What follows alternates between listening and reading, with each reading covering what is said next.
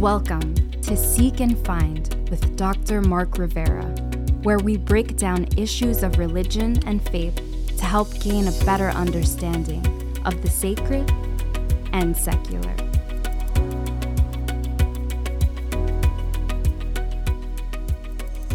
In Islam, God is called Allah.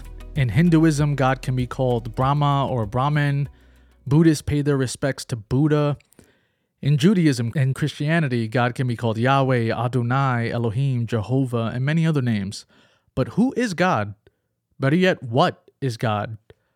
Questions about God's identity are being asked over 88,000 times a month. This is a very popular question for all types of people, and honestly, it's pretty much impossible to answer. But we are here with Dr. Marc Rivera, and we're going to explore this challenging topic and discuss what we understand about God. Dr. Marc Rivera, thank you for taking time to dive into such a complex topic. Who is God? Again, it's a it's a privilege and honor for me to be here with uh, in this podcast and to be able to, as you just mentioned, dive into this very very broad uh, uh, topic, and, and, and I'm almost certain that uh, not I'm completely certain we won't be able to give the full definitive Yes. final answer on this, but certainly we can explore this because one interesting thing about this topic about who is God and what is God, it has been uh, around for the history of mankind. Mankind has always been striving to understand things that are not palpable around them and God being one of them. So it's an interesting subject that will not be resolved today. Up definitely, we'll shed light into some areas. We'll probably open up the appetite of some of our listeners to exploring this further, and then we'll also bring people to um, make definitive decisions with regard to the discussion today. But nonetheless, let's let's let's let's plunge in and and start talking about this very important topic. Yes, yes. Let's get into it. Well, let's start with like the most obvious. So, what? How do most people um, describe God? What is the the the, the stereotypical view of God? Let's start there. I, I think it, it- there's no again. This is a tough one, but Yes. um, how many people are there on Earth today? You know, the billions of people. If you ask individual groups of people, you're going to get thousands, hundreds of thousands, millions, perhaps, and even more, a hundred millions.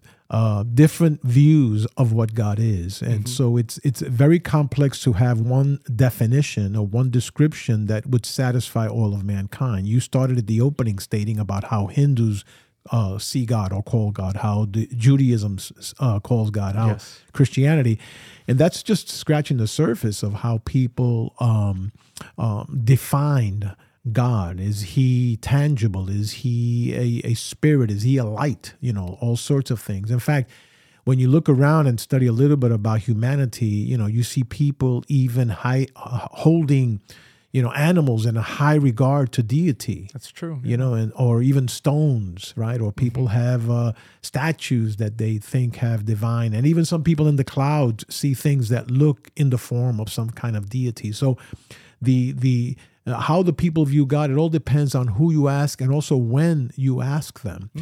But I think one good place to start is that everyone, in my opinion, every everyone, every human being is always seeking to experience something greater than themselves.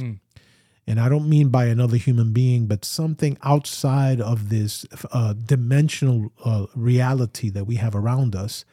And in this case, it's God or something God like. They may not call it God, or they may not call him God, or they may not call it. I just use the word it as well. Um, uh, but they are seeking to connect, and certainly, I think when in our in our context, people go to places of worship really to experience something greater than themselves, beyond the music, beyond the good preaching or or whatever is being done uh, in the liturgy people are wanting to experience something greater than themselves and i think the reason that they have this desire is because unlike the rest of creation man eh, mankind is able to think of the past think of the present and also think of the future where most of not most the entire animal kingdom does not function in those realities. And that reality is that I'm of the conviction that mankind is really a creation to be like God, not to be gods, but to have the essence of eternity, to be creative, to be able to uh, have that ability to look and plan even into the future, where the rest of the animal kingdom doesn't do that. That connects its connects to our drive and desire to experience something greater than themselves. In fact, one of the reasons why man explores the universe and we landed on the moon back in 1969 and all of that is because man is constantly looking for that next adventure that is greater than themselves to try and almost embrace questions or rather answers that cannot questions that cannot be answered to embrace those but yet there's this quest inside to know hmm. like i'm trying to see how what's the common thread with all of these various descriptions or points of view of God. It sounds like it's definitely something divine. Right. And we try to frame it perhaps with these labels like we started various religions have different names. Yeah, but if you think and you're you're going down a really good path here. If we're able to define right. the deity God, right? Aren't we limiting then that God? Mm. If we're trying to place him in a box or a definition, which, you know, a few sentences to describe him or her or how whatever the audience how you label him because i'm being careful not to use how i would call him god uh, only so that i can continue to hold our audience by the yeah. hand and let's explore this together without being you know without being troubled right away at the mm-hmm. beginning of this podcast but if we actually succeed in defining god then aren't we not then limiting him? And does he then, being limited, cease to ex- to be that God that we were striving to to attain? So I, I wonder often then, is it really, uh, are we able to define him? And, yeah. and my answer is no, we don't know. I had a professor in seminary that, that told me that uh, even when we think we've got we have God all defined and you know in a neat package. All we really know about Him is maybe the, a, a, a, fraction of the soles of His shoes or sandals that He wears. Mm. You know, if He wears sandals, because that's another human thing. That's the other thing that we need to keep in mind when we're trying to define God or, or what He is or who He is. Is that we're using our limited human frailty yeah. actually to how we understand yeah, things, right? Exactly. And we can't help but personify there you God, go. but is he a person? Yeah, you know, like yeah. that question still. In the Old Testament, when the when the people of Israel were were expl- they didn't get to see. They only, in fact, God started to become somewhat tangible to them with mm. was was with Moses in the burning bush, right? And not the burning bush. I'm sorry. When he was up in Mount Sinai, that then the Lord was he wanted to see God. Yeah. Because yeah. for a human being, it's important to have our senses help us to define what we're trying to explore, right? To define yes. it. Yeah. When you look back to uh, the exploration of the moon, we wanted to know does it have water? Does it have uh, earth? What's the composition? Because those are the things that are uh, concrete for us to be able to have in order to define something. But just when you think you're getting to know God, all of a sudden he slips away from you some more because he cannot be defined. When you define something, you actually own it. You actually limit it by, by, by saying this is what it is. So God escapes our abilities to be able to define him, one. And number two, we are trying to look at deity and at God and the eternal, this existence, power or force, however we want to look at it at this moment, light, uh, through the, the the frame of our human senses. How do we see him? Can we hear him? Do we taste it? Can we smell it? You know, can we feel it? all of those. And when they don't meet those criteria, which are human criteria, then we say, well, he doesn't really exist. And re- in mm-hmm. reality, even that statement, yeah, he doesn't exist in the realm that we expect him to exist. Right. But there's no doubt in my mind that he does exist. So that's actually a very good point that you're describing and how we, we it's just human nature for us to try to make sense of things using the senses that we have. But I mean, it's already scientifically proven, for example, that there are sound frequencies that we can't even hear. Right. You know, there are light spectrums that we can't even see.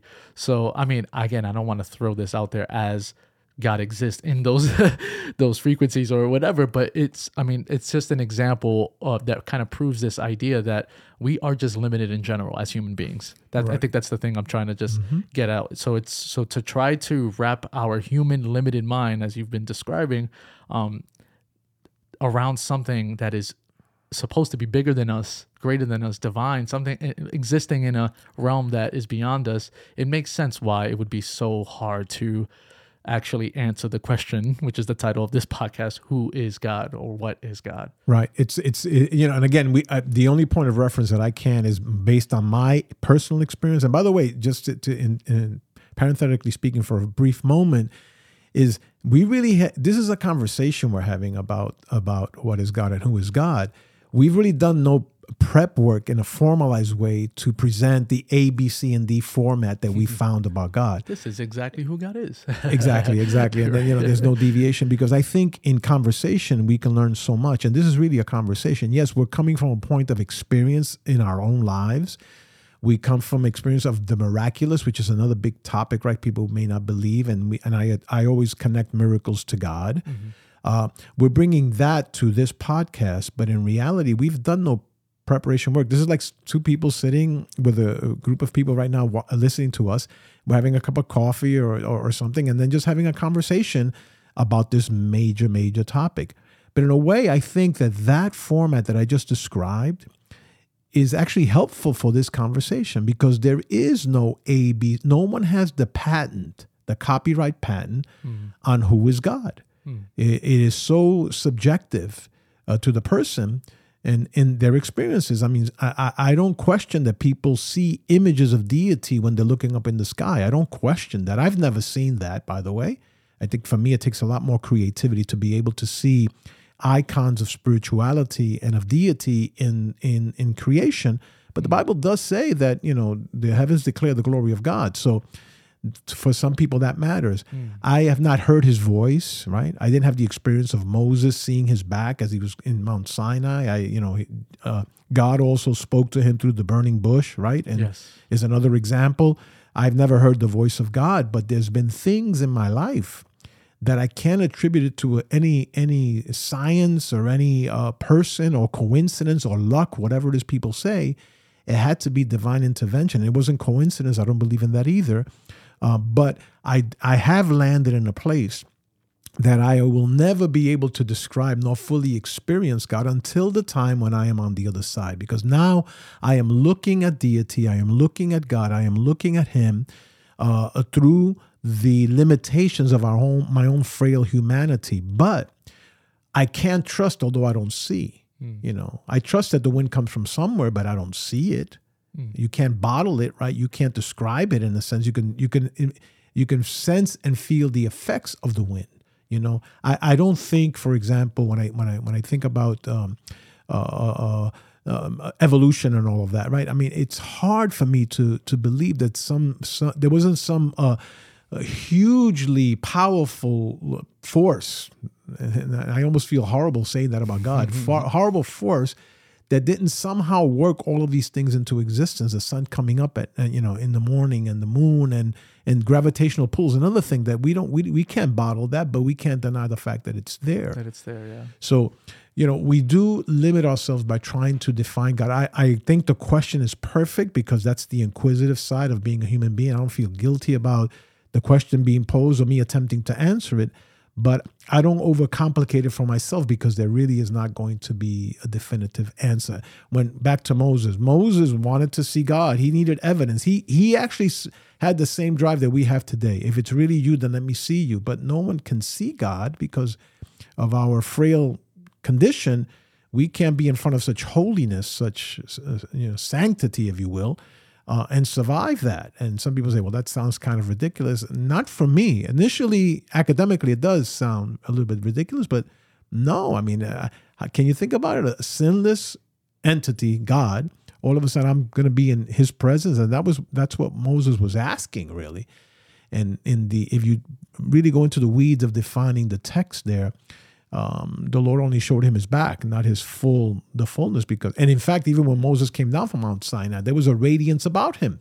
Yeah, he was glowing right when he came he down. Was, right, he had yeah, to cover his face because right. he was blinding everyone. Yeah, almost. Yeah, exactly that. Which brings the whole thing about veils and all that that we need to cover mm. when we mm. get. But that's how awesome that experience is. And even in the in the burning bush situation with Moses again. Yeah, you know, he heard the voice of of uh, the voice, and obviously the, the, the, the, that that weed in the desert doesn't have vocal cords. So how was that going to happen? I don't know how to explain that to you other than say, yeah, it was God. Yes, it was God speaking to you. And on and on. There's some examples in Scripture.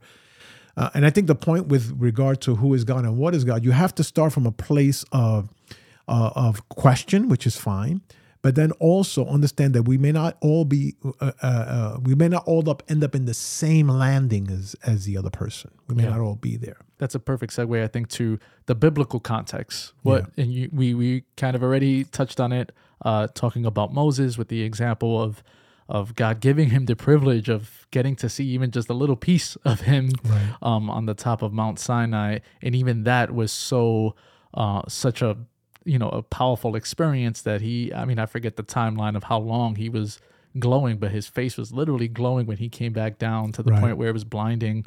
The people had to cover himself. Uh, God spoke to him through the burning bush. What are some other examples where God has kind of crossed that threshold of where you know the realm in which He exists and where we exist down here on earth? There's there's many many examples in scripture with regard to uh, what they call epiphanies, the present, presentation of God in human form, in tangible form, or in visual form that responds to our senses. But we have to go back to where, as far back as we can in the Old Testament, with regard to to God, and even even the people of Israel being delivered from captivity under the Egyptians, right? And and then having to cross through the desert, the wilderness into the promised land. You see in there God being shown uh, even in the miracles of the when they went to Pharaoh and the, those incredible miracles. Miracles are a sign that point us to something larger than ourselves because science can't explain it. You can't duplicate it in a, in a laboratory, and and your reason cannot comprehend it, but reality cannot deny it. That's what a miracle is. Yeah. All those things.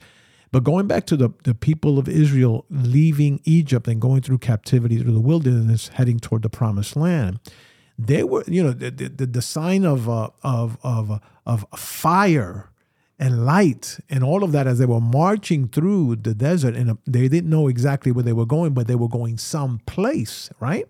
Yes. Um, those are all things that are used to to point to something bigger than us. Obviously, that light that was protecting them, the opening of the sea, the waters, parting of the waters, the miracles that took place, they were definitely being accompanied by God as they were heading toward the promised land. So, and, and you have to look at it that way because they were bound in- captivity by the Egyptians. All of a sudden, their freedom came to following this man, Moses, who couldn't even speak right had difficulty uh, with with you know articulating anything, and also had a fear about public speaking. All of a sudden, he's the least likely to be used now to lead the people into deliverance, into into um, uh, uh, no longer being in captivity. Those, I think, uh, uh, and some may say, well, that's not that's not enough for me. For me, that's enough. I mean, when you think about what it, what the people of Israel were going through while in captivity, now they're brought out of captivity miraculously. You have the, the plagues that hit the, the, the people of Israel, the parting of the sea, and all of that. That's incredible stuff that could not be done by science, by, by a political movement, by a, a, a government. It had to be done by something bigger than us. And there are examples by examples by examples that we can continue going in in, in the Old Testament. And, go, and again, I don't want to overemphasize, but I do want to touch on the, the fact I'm speaking from my experience. And I am, I follow Christianity. That's what I believe. But if you look at all of the, particularly the major religions, they all have similar kinds of episodes that cannot be explained humanly. They cannot be explained academically, but cannot be denied that they took place in the journey of humanity. Yeah, so signs, miracles, these are all indications that there must be uh, a God out there. There must be some sort of deity behind um, the things that we are experiencing and seeing in reality, even though we don't necessarily see the being or the actual force behind it, but we're seeing the results, and that um, that tangible proof gives us an indication that there must be something bigger out there Yeah. that, that it begs that question so that that definitely tracks and and we can follow that can we can we touch the the whole idea of the ark of the covenant god Uh-huh. god god's presence through there and and and the reason why i, I want to highlight that is more because uh uh we can also try to explore this this idea of god through experience and also how he manifests himself Right. um, in different ways. And, and I think that's like a very uh, tangible, probably one of the more tangible examples we see for a long period of time throughout the Old Testament. That's true. Now it represented the presence of the Lord being there for for the people, and it was an actual cabinet. It was an actual tangible thing. Because again we only believe what we can feel touch hear and smell and taste. That's that's what we do. We believe in So that. we- so well we- actually we don't but we say we do because you know we don't know where electricity comes from in a sense of uh, being able to see it or light but yet we Mm, believe in wind gravity uh, but generally speaking, we don't give ourselves wholeheartedly unless my five senses are engaged. So the people of Israel had this tabernacle, which was designed by God and given by God, and that's what that was the visual pres um, representation of where God would reside.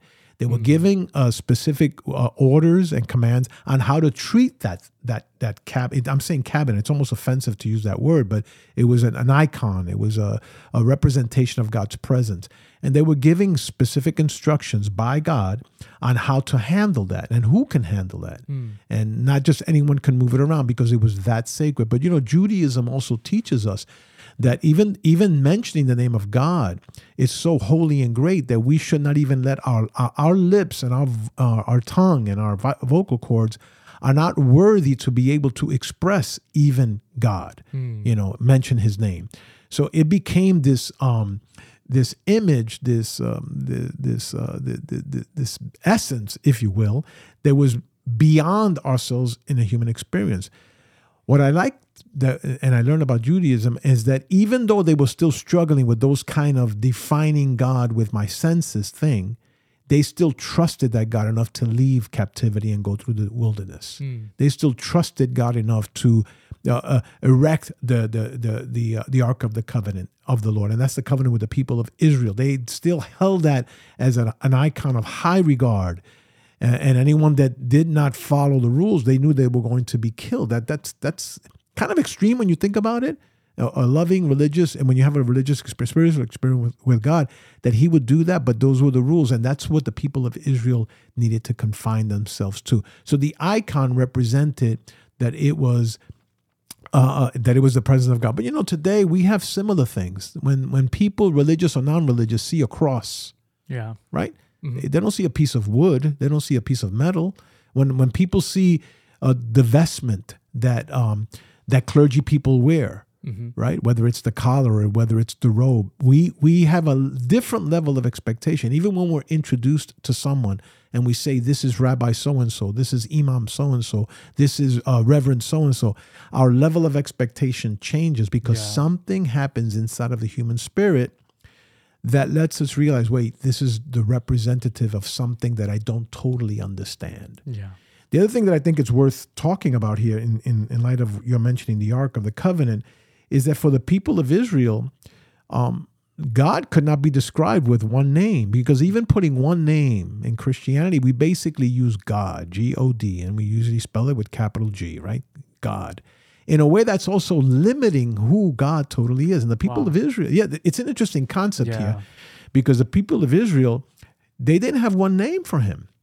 In fact, if you Google it right now, God and, and, and names of God, you're going to get a list which can be a dozen, it could be more, it could be less. And I did that, and I saw a long list of names, and even um the spelling. They they uh, typically will leave don't they don't um at least from what I saw online, even the word God is missing the letter O, or Right. Yahweh is missing the vowels in it. And I even read somewhere that um they even believe that even uh, if you write the name of of God, like write Yahweh, you should not erase it. You should never erase it, right, exactly. Yeah. So they hold it, they revere the name. even the name. Yeah, But- and- which and- isn't what you said, uh, which.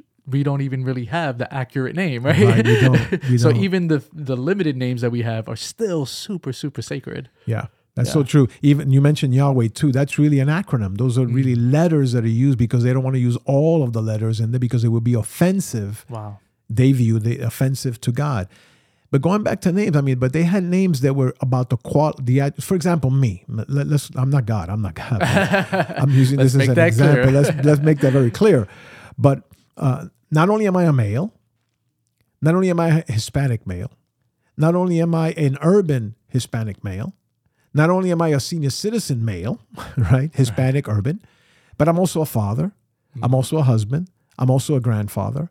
And we can keep going down the line of the different things that would describe me and different. And I'm also a pastor of a church, right? So, so what happens? People that interact with me when we're gathering for worship are going to react to me in a different way. And it's kind of the same thing in the way that the Jewish people looked at God.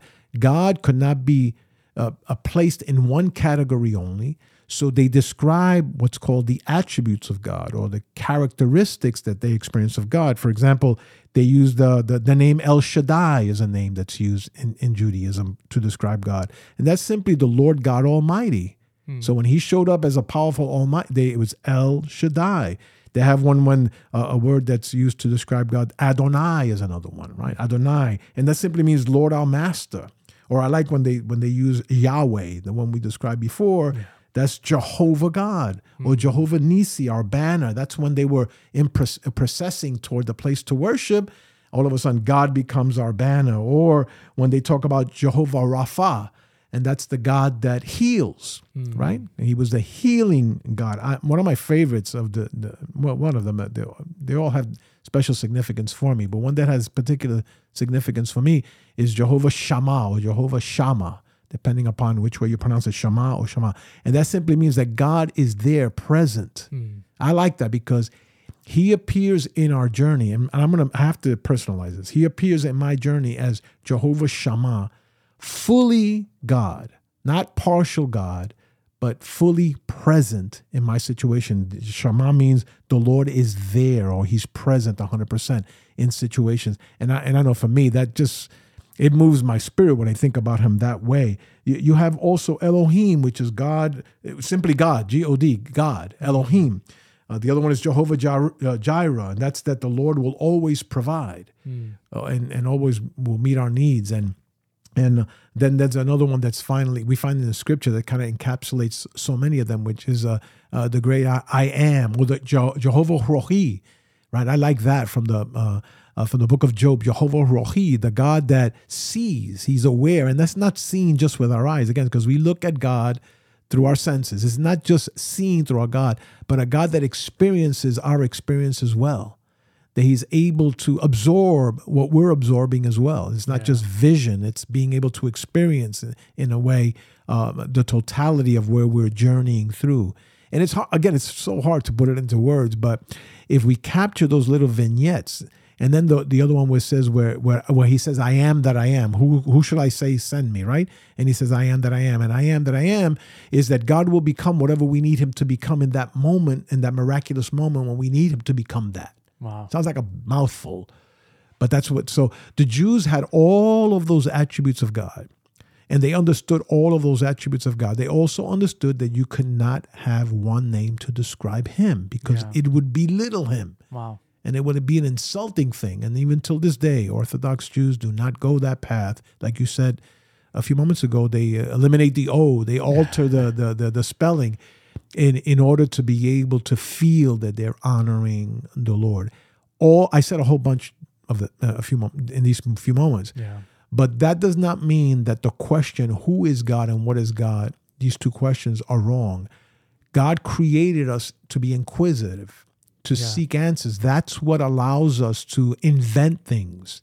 That's what allows us to get to the moon. That's what allows us to invent the, you know, uh, uh, vaccinations for polio and all of that. It comes from that desire, that question. So knowing and questing to know God, it doesn't offend Him at all. Yeah, I mean, and, and even uh, one of the descriptions you said, I am that I am, that was in response to a question, Yeah, right? Like, yeah. uh, what, what was it? It was Abraham, I think, Right, right? That was asking, Who are you? When if you put yourself in the shoes of Abraham at the time, I live in a world where everybody has, believes in many gods and they have little idols to represent each god, but you are this existential thing that I can't even, you know, see or touch. How do I describe you? Yeah. And that was in response to the question. So I think that that echoes your But, point. but we do that today too. When I go for a job interview, well, who? Well, let me see your recommendation letters, right? When you're going to go move into buy Mm-hmm. Yeah, a that's a house or good point. something, you need reference letters. So that was the whole quest that you see there. That who shall I say sent me? Because that that's important. yeah. And the response was um, not uh, uh, in the box response is you know whatever you need. What do you need? You know, and I believe God still at you know responds to our question that way. What is it that you need? And He'll take care of that in our lives. We just have to trust that He's not fooling. He's not playing a game with us. Right. He really isn't playing a game with us, and we have to just trust Him that He's going to see us through. Even when you see later on in Scripture, um, now Jesus becomes, and in Colossians, you you, you in, in in the writings um, in the New Testament, you will find where it says that He's the exact repres representation of the deity. Hmm. So in because that's the other thing that we have to realize. Right now, as I'm looking at you, I'm looking at God likeness. As you're looking at me, we're looking at a God likeness. As we go outside and we see creation, we're looking at a God like God's handiwork is everywhere. Hmm. But we're looking to find out what's God's email, what's his website, you know, what's the app to download everything about him. And the other thing is that I have to ask is, and for what reason? Hmm. Will you believe him more if you know who he is, if you know what he is, if you know what he looks like? Hmm. Yeah. Yeah, because really, that's like a that's like a business transaction. It's hmm. transactional relationship. So if I get to know you, then I'll love you, then I'll serve you, then I'll then I'll make you my God. Well, what about if you don't know him exactly? One answer to a question always leads to four more answers. Yeah. I mean, four more questions. Questions, yes. We we and and actually that's not that's not a bad that is not a bad thing. Uh, You know, to be able to ask. There's no ridiculous question or foolish question. We should ask them. But I just want to present that that we as human beings we have this tendency to question.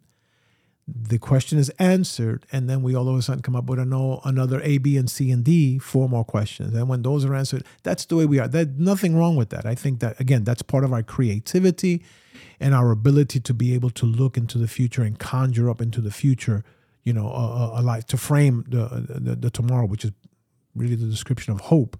You look at tomorrow and you frame it uh, around.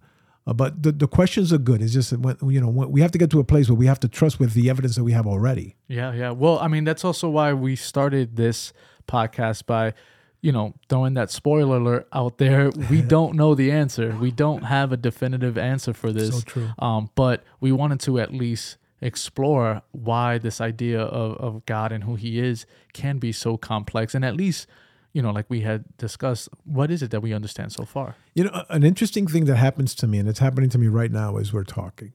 Um, I, I feel so almost inadequate to be able to describe even even when my powerful experiences in my life with God feels so inadequate to be able to describe him but it's because that's exactly what it is you know we're, not going to get to the place where we're going to have everything buttoned down with regard to him. And he is not and when i say him you know i i, I put a gender pronoun there but i i with regard to god. Yeah. you know we're, we're not going to be able to do that. But uh, again it's it's a tension here matthew because we're not going to know but i think the questions are good uh, so we're not going to know but the questions are good. So what, what what are you saying right now? What i'm saying is you know we have to keep those two things in the balance while i still trust him you know because the moment the other thing is once you know everything about something do you need that something any longer? No you could just put it up on the bookshelf and that's it for a reference point in the future. So you got to get to a point where uh, you have enough information to trust God. Uh, to and, and that's uh, enough for now. Uh, Paul writing into to the to the uh, uh, he says he says right now we see through a through a, an opaque glass in Corinthians right in First Corinthians thirteen. He said right now we're seeing partially, and what that means is through an opaque glass, and we're not able to see all the details. But then he says one day we will be able to see clearly, clearly. And that that frame, that picture that he frames there for us, it really is about questions. Because if you don't see clearly, that means you're asking in your mind, well, what does it look like? What does it seem like? What does it feel like? That's those are the questions that are in our mind. But Paul is saying through his insight, right now we see things kind of muddled. Yeah. And we're living in a world that's that way. We see more stuff muddled and and and out of focus than we do th- see things focused. But it says, and it, it gives us a bit of hope. One day we will be able to see clearly as looking through a crystal clear glass. Same thing with regard to God. We're going to have questions until the day we're called home and get to the other side, and then all things will be revealed. Yeah, that's that's actually a great illustration there and a good point to remember with the example of Paul.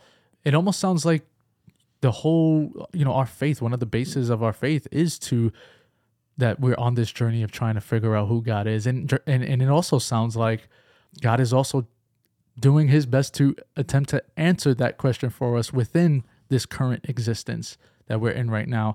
And I say that because of the examples of the Ark of the Covenant, right? That was an attempt to kind of put some sort of piece, not all of God, but a piece of of God for to help the people of Israel understand who God is. Um, and and then and then how sensitive the dynamic between us and when I say us, I mean human beings with the Ark of Covenant, how that was a very delicate thing to deal with because even that little tiny fraction of God existing down here on earth within that, you know, cabinet, as scandalous as that may sound, um, even that was still so, so sacred. Powerful. Um, yes. and then Yes. I'm, you know, I want to just try to connect the dots how we get to now Christianity and the significance there. I mean, we kind of threw some little Easter eggs earlier with the veil, with, with Moses coming down after experiencing God, and then you know, again, we uh, in a previous podcast we talked about. Um, uh, well, the, I think it was actually the last one about uh, churches, right, and the tabernacle, and how that was a holy place because God's presence was there, and how delicate that had to be. But now let's fast forward a little bit. Now Jesus has come into the story yeah. and how does that change now the human experience between God and and between us and God? Yeah, that, that's um, and again, this is the Christian view right now. Yes. So obviously, then we see in John that that word, the logos, the non-spoken intelligence of God, right? That's what it happened in the Old Testament. Now you have it made tangible. That word was became flesh and dwelt among us. That's Wow. that's John, the fourth gospel.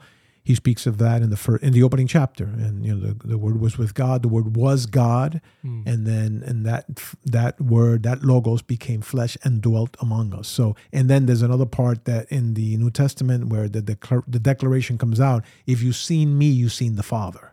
Hmm. That's Jesus, Jesus saying that. speaking, yeah. Jesus speaking. So if you've seen me, you've seen the Father. Then you couple that with the other idea that comes out of Paul's writings to the Colossians, where he says, you know, he's the exact representation. Hmm. Jesus is the exact representation. And then you look at whoever the author is of the book of Hebrews, because we don't know for sure who the author is, where where he elevates Jesus. He says Jesus is it. He's higher than the order of Melchizedek. He's he was present in creation. So it's elevating the Lord. So if we have an overarching view of the New Testament, which is where I think where you're going, Yes. and now the overarching uh, uh, uh, uh, theme of the new, one of the overarching themes of the New Testament is that Jesus then is the tangible human representation of the deity of God. And if you've seen him, you've seen the Father, right? He he is the one. He goes and he ascends to the right hand of the Father. The- It it, it places on him the majesty of God, the Creator. Uh, back to Hebrews. Hebrews said that he was present in creation. Back to Genesis 1 1. So you see Jesus being lifted up uh, into heaven. Uh, you see Jesus being lifted up. Not, I didn't want to say heaven first. I wanted to say in the writings, in the writings of the New Testament, he's lifted up now being the Logos, the non spoken intelligence of God, as being now the one that if you've seen me, you've seen the Father, the one where John would say, I'm not worthy of tying the, even the sandals of his feet, right? I am the precursor to him. Elevating Jesus because then Jesus becomes for us, uh, uh, in fact, the way to the Father is through him is another topic that comes out of the New Testament. So to answer the the opening question is for all of us here, if we want to know God and we want to see God and experience God, then the way to do that somehow, some way, is a connection with Jesus. And a connection with Jesus would then usher us into that bigger room of knowledge and understanding to the level that we can comprehend about God. Because that's the other issue that's big. We're asking to be to, for the revelation of something that we cannot handle mm. to know. Mm. We really can't handle. The human being is not capable. I've often, and I've said it in this podcast. I don't know if it was the last one or the previous one. We were talking about the Bible, that the Bible contains only the amount of knowledge and truth and revelation that a human being can understand. I mean, we have a huge capacity to learn, Right. but there is a limit to our human capacity while we're here on earth Yeah. right? So the same thing with God. I mean, the Bible is 66 books. It contains everything that we need to know about the deity about God, but it's only what we, it's not everything, everything that we need to know that we can handle. Right. There's much more. That's why we need an eternity when we get up there uh, to be able to explore all knowledge and our, and our, and our total, our senses, five senses won't even count because now we'll have an immediate knowledge uh, of what is going on. The same thing with God. Uh, we, we, we're asking a question that God is actually protecting us by not revealing his totality to us because it'll kill us. Look at Moses. He came down from the mountain glowing and would have been killed, right? Look at the high priest again. Back to the the tabernacle and the, and and and they, they went into the room and they didn't do the thing of purification, they would be slaughtered in there. Look at the, the, the again the carrying of the tabernacle and the guy that carried it without going, he was not qualified to carry the the the, the tabernacle and he was slaughtered right there in a public place because he was doing it incorrectly. That's with partial knowledge of God. Imagine if it's the true God and he's a holy God and he's a he's not like us. We look like him, but he's not like us. So and, I'm I'm getting a flood of thoughts and ideas. So stop me if you need to interrupt. But you know, we're trying to have God look like us, hmm. and it's the other way around. We have to start to looking more like righteousness and holiness and service and love, the other way around, and be more like Him in those areas of our life. That we see God when we help somebody that's down and out in their life. We see God when we rescue an individual, He, he is there. They see God in us when we give them something that they know they don't even deserve, but we give it genuinely from our hearts. That's where God is manifested in us. So in the New Testament, it's pointing to the Lord, it's pointing to Jesus as the one. Now that takes us into an area which I'm not going to get into, but I am going to mention because it's in somebody's some people's mind as well. You know, so then Jesus is it; he's God, right? Hmm. yeah, yeah, he's he's part of the Trinity and Father, Son, and Holy Spirit, and we and in some circles of Christianity, that's what we embrace. The point is not to get caught up on three gods. It's not three gods at all. If you we go into it, and we're not going to go into an in uh, the, the, the description Yeah, of that. that's a heavy one. yeah, that's another heavy lifting, but not, I'm not afraid to go in there. But for the sake of our podcast and the audience listening, you just have to discover God. Hmm. You have to discover God in your life, and you see Him. He reveals Himself in so many ways just about every day. When the sun comes out, God is revealing Himself. When things go our way, God is revealing Himself. When we feel lonely and down and out, all of a sudden we feel this sense of peace inside of us, God is showing up in a big way in our lives. What does He look like? Well, it depends what you want to see. Mm. You know, how many times do we meet somebody? I know I have. Right now, the people listening to my voice have never met me.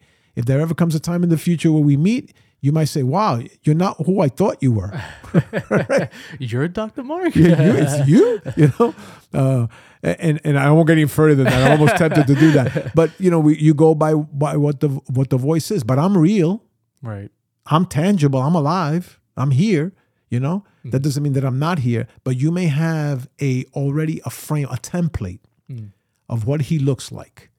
And if he steps out of that template, then will you stop believing? Will you question him in another way? In another way, my my, my advice right now to land is they have to there has to come a place where you where enough of his revelation is available to you. Uh, can you trust him with what you know? Can you live righteously with what you know so far of him? And as you go and you evolve, because it's the word that I use so often now, it's evolved. You keep emerging and maturing and growing. And then he'll reveal to you much more of, of what he is. When a child is born, they don't know who their daddy is. They don't know who their mommy is. They go by their senses. And they only have a partial discovery of who their mommy and their daddy is. When the child becomes four years old, now they have a different experience. When the child now be, goes to school, there's a different experience with their parents. Uh, They're evolving into their maturity. Later on in life, they get married, they go to school, all these things. And now the father, who was the same father in essence when the child was born, now has a different definition for them. Yeah, their perspective of the parent Exactly. has changed. and- Exactly. And, and like you said, the perfect word um, has evolved. Their perspective, their understanding of that parent. That's a that's a very good example for that. It also sounds like there is no limit to who God is, how we experience God.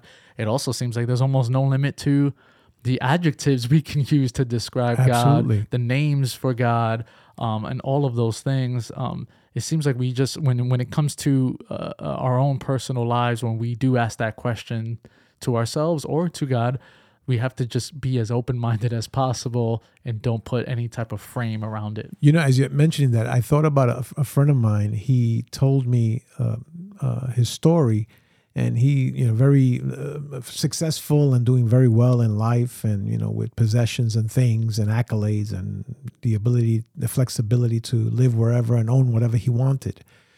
Uh, he went through a huge turmoil in his life, right? And he was far from God. Spirituality and religion were not part of his journey. He was being successful because he was really good at what he did, you know. so, and uh, he had everything he could ever want, and, and and everything that most of us in the audience, myself included, would want to uh, would want to have as well. Good for him. yeah, yeah, exactly. I mean, I wasn't. I'm not digging on him. I'm cel- celebrating the fact. But then he got to a place of emptiness that he realized that he did not know he was yearning for something larger than himself Right. Owning all this stuff he was yearning and someone happens to invite him to a church right?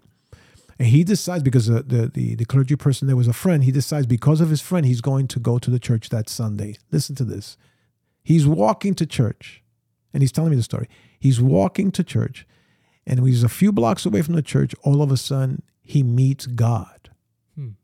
This is not a crazy man. This is a man that's highly intelligent very successful and so I couldn't help but because now I'm inquisitive. I says, "Well, what do you mean?" Yeah. He says, "I don't know, but I know it was God." I says, "But how can you say you know it was God Yeah. if you don't know?" He says, "That's exactly I don't know, but I know it was God." Anyway, his life was transformed hmm. from that moment, not because he hadn't even gotten to the to the to the church yet. He was on his way walking over. This is not a guy driven toward emotion and you know this. uh, No, he was a very logical, process oriented, pragmatic kind of individual. And then he tells me he's walking. And he meets God. Like I, I kept asking him, what did that God look like? Well, you know, more. Be, I understand that type of miracle, but I wanted to try and see if he had a way of knowing. It was not a light that that shined across the the street. It was not nothing. I have another friend that was walking, and again, miracles. You don't have to believe them. You don't have to believe them. You just can't deny that it happened because they happen. You can't explain them either. Another friend of mine years ago, now he's very successful and everything, and he's walking down the street with his uh, later to become his wife, and some woman stops him along the road and just turns to him and says, "You know, I, I love you. God really loves you. I love you." And then he turns around, keeps walking. Then a few feet away, he turns around to see and capture the woman. He says, "Why did you tell me that?" Anyway, for the next half hour, they went through the whole neighborhood trying to find the woman. They never found him. Wow. Found her rather. And so she's telling me, I mean, he's telling me that it was a kind of like an epiphany, a God showing up to them. Now, I know that rattles some people that are listening to me right now hmm. because God can show up any way that he wants to, in any form that he wants to, because he created all forms and all things. So, because we sometimes have a picture of God being a man, but he used that little old lady to speak to my friend. We'd speak of uh, God being whatever, with the form that we have. But my other friend, the, the guy that was wealthy and, and doing well, there was no form. There was might have been uh, air that he that he was able to experience. I don't know. I don't, I don't know. God can occupy any form. And you're right, because I'm responding to what you said earlier. We cannot define him. We cannot capture him in a in a in a bottle. He's not a genie that way. He can he is God. He does whatever. But do you have enough information? Do you have enough experience with your hunger toward him to be able to trust him? That's what it mm-hmm. amounts to, to trust him. I've never seen God. I've never heard his voice. I've never been able to be hugged by him, but there is absolutely no doubt in my mind that he exists. And for me, that's enough. I don't need more. I can continue trusting him. And I know not everyone is in that place, but that's the place where I land. Right. Yeah. That's the place where I land. You know, you, you some people think that God cannot be a woman, but then what? Ha- the women are going to have a problem with that. Hmm. God can be a person of color. Well, the people of color are going to have a hard time with that, don't you think? Can, And- can we go there real quick? to well, talk I about- already, I, mean- I already, I, sh- I shouldn't have opened that door, but yeah, right. You yeah. I mean, I, I mean, I know I don't want to turn it into a whole other big uh, controversial thing, but yeah, I mean, gender, ethnicity. Um, what? How, do you? How do, do we apply those things to God? Is that is that something? How, how does that work? How does that work? I'm confused here. I thought we were wrapping up, right? Getting ready to wrap I up, and here I we go. But the the Jews have a in, in Judaism. There's another word uh, to describe God, and that's uh, El Shaddai. Okay. And the word El Shaddai means the multi-breasted one, Hmm. and it really speaks of the nurturing, a maternal nurturing of the deity of God. And so I have to respond by saying, yeah, if if there cannot be a feminine side to God, then what about all the women that we have? Right? What happens to them? And oft and, and I'm not saying that God is feminine. I'm just saying if he doesn't have that kind of uh, characteristic as well. Yeah, and we were made in Because he's not image. gender specific. Hmm. No, no. But we have to realize that we, because we, again, in the in the Western way of our theology, informed by my precious European brothers, um, if you if they the the authority has to be male, has to be male, uh, uh, uh, patriotic. Uh, patriotic. no, it's not patriotic, but anyway, paternal. It has to paternal, be paternal, There you go. so it has to be. So there was no way they were going to make God have any feminine qualities, nor allow that to be. And I'm not saying that God is God is not gender specific. God just is. He just be. Yeah. Is a better way to do it. Not that just he he is, because that sounds like it's right now. He just be. He just be yesterday. He just be today, and he'll be there tomorrow. So God doesn't have the. He's not Hispanic, but he is Hispanic. He's not white, but he is white. He is not black, but he is, but he is black. He he is human. I mean, no, no, no. Let me back. up. He is loving toward his creation, uh, hu- humanity. And if you look at humanity, it includes all sorts of people. Otherwise, those people won't be able to relate to that one God. Yeah, I think that's what it really comes down to, right? At the end of the day, Yeah. he can. God has the ability to connect with all of his creation, right? I think that's the, the point you're, you're you're trying to make here. That it's not limited to gender, race, or anything like that. No. All of those things can still connect to God, but it doesn't mean he is limited to that identity. We use those labels. right. and labels limit.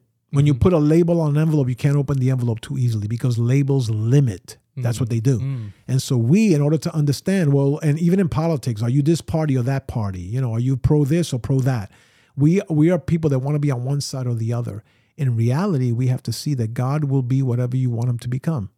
You know, it's like when in I think it was Josh in the book of Joshua where the guy appears with the sword and Joshua asks the question, "Well, whose side are you on?" And he says, I- "I'm on. I'm not on either side because God is on all sides and on either sides. He's on His side. Yeah. He's the ultimate authority."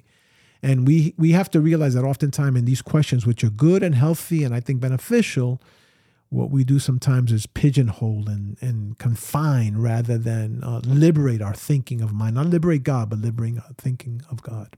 All right, last question.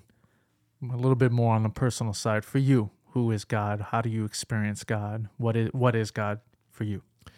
I think I, I, I alluded to that in, in the, my previous commentary. Um, I experience God every day or something about God every single day. I think waking up in the morning, last night before we, I went to bed, I looked out the window and creation was just screaming God. I looked out our kitchen window, which looks west for a few miles.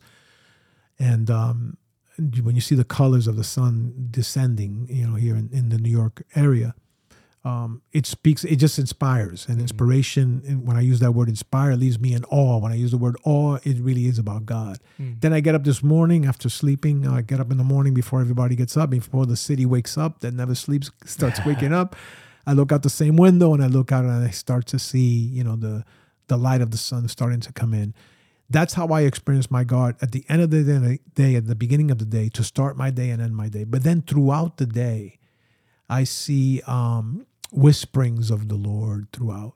Uh, um, oh, what's his name? Uh, he wrote the book. Um, it'll come to me in a moment. Uh, the God winks, the little God winks that God gives you throughout the day, the little moments when He just blinks at you and and you know it was not coincidental. I don't live in a coincidental world. I live in a world where God orchestrates my day, and if I'm obedient and and and uh, willing to trust Him in those minor decisions, um, I will have a very productive and fruitful day. It's when I when I take my own agenda and you know uh, that I end up messing things up. Rushnell, his name is Rushnell. I'm just thinking of the author of the book. You weren't lying. It came to you in, a, in another minute. I just yeah. don't remember uh, Squire. I think it is something like that. Anyway, Google it. It's a book uh, that I read several God times. winks. You said right. God winks, yeah, the God winks. And that God throughout the day, for me, that's what he does. And in the smile and the laughter of a child, you know, Mm. this morning when my when I went to drop off my granddaughters at school and one of them turns around and says, I want to hug you before I leave. That's, you know, that how do you describe that? My goodness. you know, uh, I mean, even in my interaction now with you, through, even throughout the day, because I saw you early this morning, um, God is in this. So, Mm. you know, that's how I experience God. I don't have God. He- Here's another one. I know we're closing. Sometimes people put God, you know, you ever been to these public buildings where they have a fire alarm box, Yeah. right? And it says break glass, pull lever, and then that'll call 911 and bring the cops or the, Yep. or, uh, right? Right? Yeah, yeah. Sometimes we reserve God for that. That's where we have him. Only in Mm. emergency cases. only when God says, only when the doctor says, I'm going to die. Only when, Ooh. you know, whatever. Yeah, yeah. We run, break glass, pull lever, and then God shows up. See, I don't have God. I don't have a 911 number for God. Mm. He just, he's, he envelopes my life. I mean, so, and that's not, I'm not trying to place myself in a cloud right now. No, no, no. Very human. My feet are planted on the ground. I know my frail humanity, and I know, I know, but I, I, I sense and feel him throughout the day, and I actually search for him. And worship is a way of searching after God. When you worship, because God inhabits the praises of his people, so he's always present, but he inhabits in a different way to meet your need, to satisfy, to bring you peace and balance. And uh, that's a long answer to your question, but um, that, the same way it's hard to answer, you know, God, it's hard to answer how we experience God. But all of us, the thing is that I want our audience to know, please notice when he when you are experiencing him. Don't go the day chalking it up to luck to luck or coincidence. You know, God orchestrates our day in a very miraculous way because he is real. He is real. That's great. That's great. And I think that's a good place for us to uh, conclude this episode. Um, thank you all for listening to this latest episode about Who is God.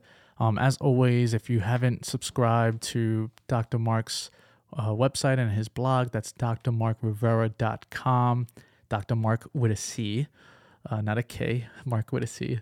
Um, any other final thoughts before we officially wrap this up? No, I'm looking forward to continuing this exploration. This is not like preaching or teaching at the church. this is really talking. Uh, it's almost like talking in a barbershop or something like that, you know, yeah, yeah. over a cup of coffee. But I'm enjoying it very much. Thank you also for all that you do to make this happen. And as and we're excited about continuing to do this. So stay tuned with us. Let other people know, please. Awesome, awesome. Thank you.